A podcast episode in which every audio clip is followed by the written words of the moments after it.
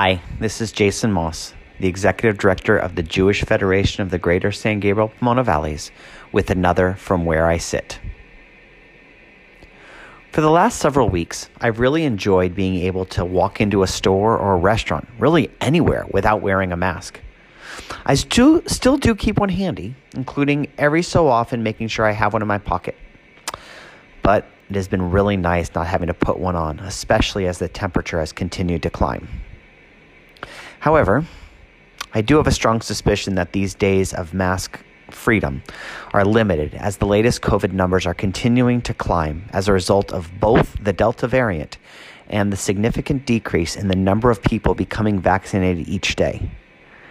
This bothers me greatly, not only on a personal level, but also as the leader of a nonprofit.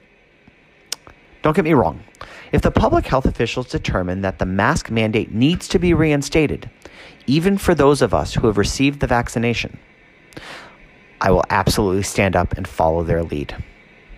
They are able to see data and trends, plus have the expertise that I feel we need to follow and trust, since they're doing so for the good of our community.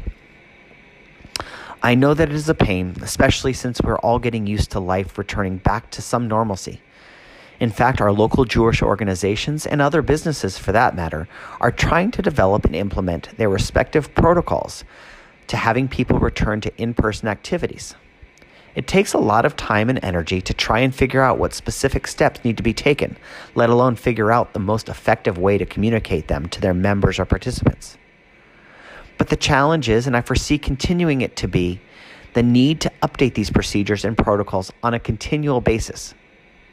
As somebody that is doing this, it feels like once we have something in place and even communicated, it is time once again to reevaluate and make necessary changes. While I know the lack of clarity and uncertainty is frustrating, I can honestly tell you it is twice as frustrating for those of us within organizations who are trying to read the tea leaves and figure out what needs to be done to not only continue to make people feel safe, but also ensure that the programs and activities that we're trying to offer are able to take place, ideally in person. Plus, since many of us know that some people just are not comfortable or able to return back to attending an event or service in person, we're doing what we can to make sure their experience is a positive one as well.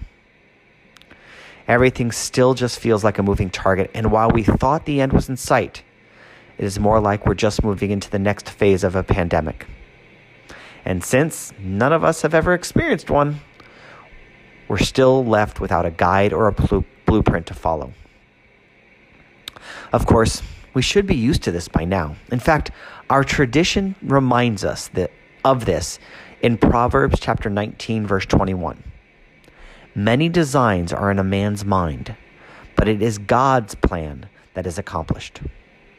A more colloquial way of saying this comes from the old Yiddish saying, Man plans and God laughs. So, what do we do? Should we continue to make plans and try to figure out what to do, even if we know these plans will need to change?